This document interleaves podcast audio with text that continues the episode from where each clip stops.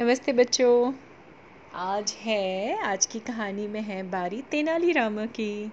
तेनालीरामा की एक और मज़ेदार युक्ति या मज़ेदार सोल्यूशन छोटा सा आइडिया जिसने एक बड़ी सी समस्या से छुटकारा दिला दिया। ठीक है?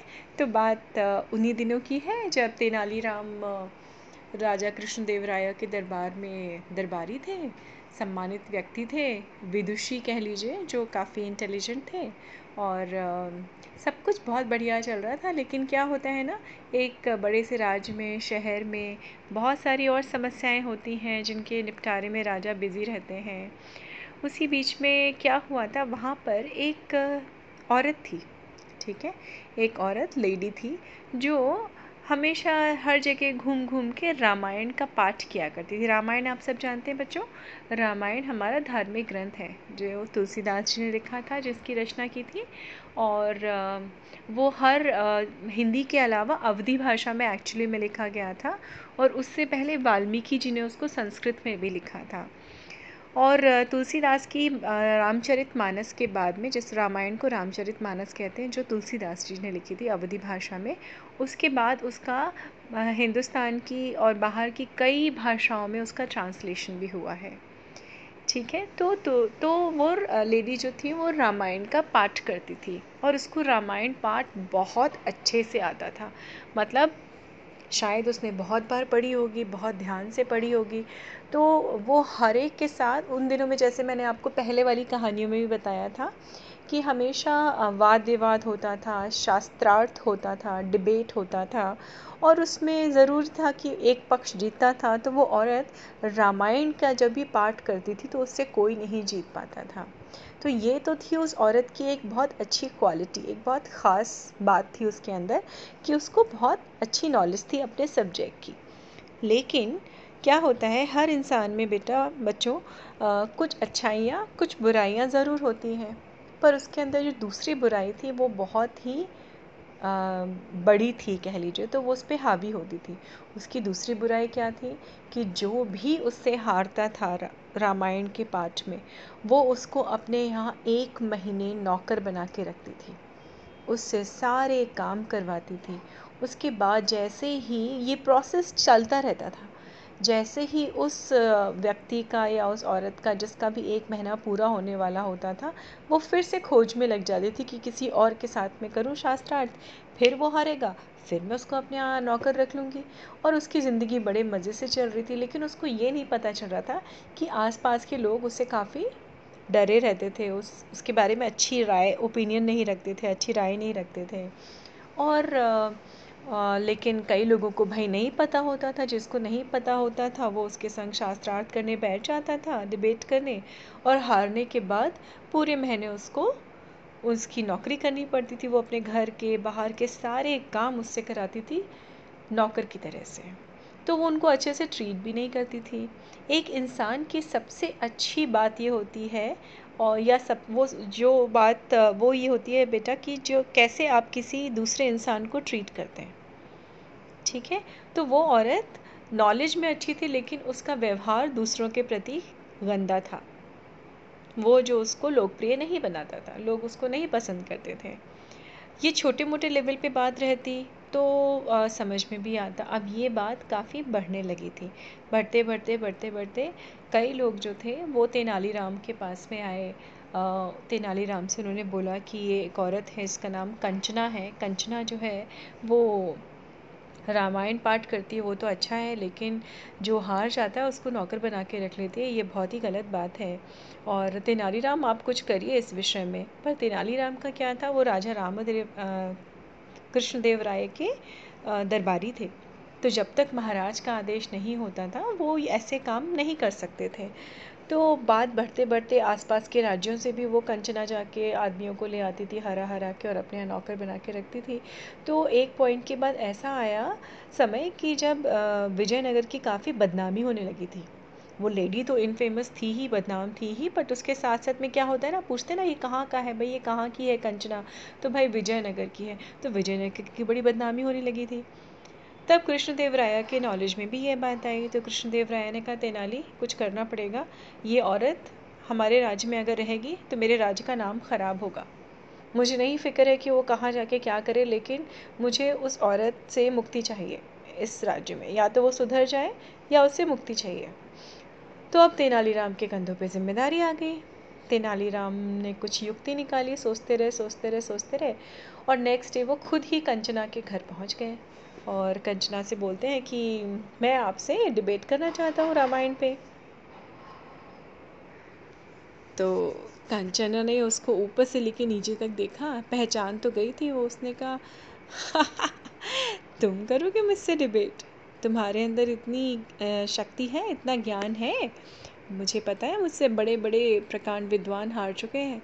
और तेनाली तुम कैसे करोगे मेरे साथ शास्त्रार्थ? तेनालीराम ने कहा, नहीं, मैं करूँगा, मेरी इच्छा है।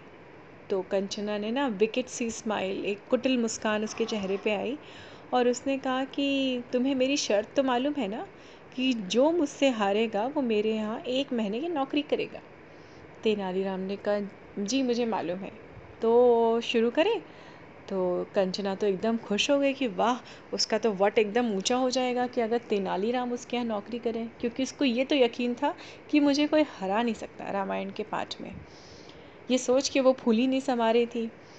तो जैसे ही शास्त्रार्थ डिबेट शुरू होने वाला था तो तेनालीराम ने कहा कि कंचना, मेरी एक शर्त है कि जब मैं डिबेट करूँगा या जब हम लोग शास्त्रार्थ कर रहे होंगे तो अपनी गद्दी से तुम नहीं हिलोगे। अगर तुम अपनी गद्दी से हिल गई तो तुम हार जाओगे।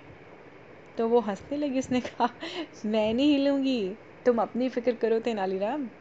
मुझे हिलना नहीं आता। अगर मुझे हिलना आता होता तो इतने सारे लोग मेरे यहाँ नौकर बन के जा चुके नहीं होते। ठीक है? तो मेरा ये प्रॉमिस है। मैं वादा करती हूँ कि मैं अपने गद्दी से नहीं हिलूँगी। तुम शुरू करो। आज मैं तुमको लिबर्टी देती हूँ। तुम शुरू करो और मैं सुनती हूँ। तो तेनालीराम ने रामायण का पाठ शुरू किया।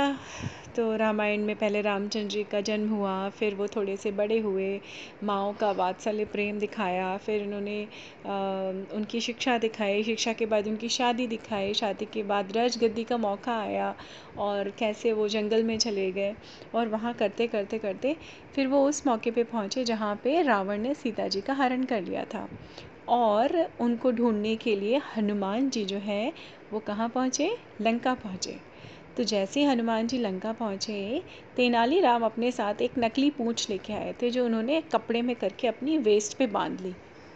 और वो अचानक खड़े हुए और उन्होंने पीछे लंबी सी उनकी पूँछ थी और उस पूँछ में जो है वो आग लगा ली। और उन्होंने बोला कि, कंचना को बोला कि देखो इन्होंने ऐसे लंका को जलाया, इधर कूदे, इधर से कुछ जलाया, इधर कूदे।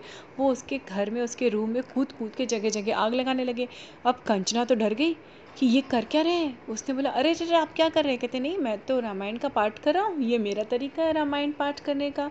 जब मैं हनुमान जी के बारे में बताता हूँ तो मैं उनकी एक्टिंग करके या इनएक्ट करके बताता हूँ। उनकी महिमा तो बहुत बड़ी है। उनकी महिमा शब्दों में नहीं कही जा सकती। मतलब सिर्फ़ मेयरली मैं अगर वर्ड्स में बोलूँ तो मैं उसको कंप्लीट नहीं कर सकता। इसलिए मैं जब हनुमान जी का आता है पार्ट तो मैं हनुमान जी का पार्ट तो भाई उनकी एक्टिंग करके ही करता हूँ। वो उनका घर में, उनके पर्दे में आग लग गई, उनके चादर में आग लग गई। और कंचना जो थी, जैसे उसने आग जलती देखी, वो उठ के गद्दी से भागी। और जैसे ही भागी, उसके पीछे पीछे तेनालीराम भागे कि कहाँ जा रहे हो, कहाँ जा रहे हो? और कंचना डर के मारे, इतनी डर गई थी आग देख के कि वो भागी और तेनालीराम उसके पीछे पीछे गए। तो वहाँ पे सरपंच बैठे हुए थे।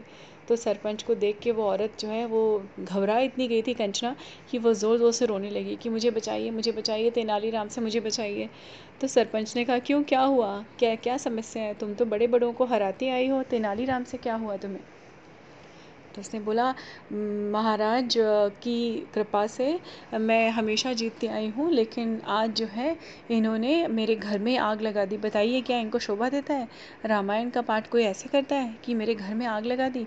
जब आग लगा दी तो फिर मैं भाग के आई हूँ आपकी शरण में कि मेरा घर बचाइए और मुझे भी इनसे बचाइए।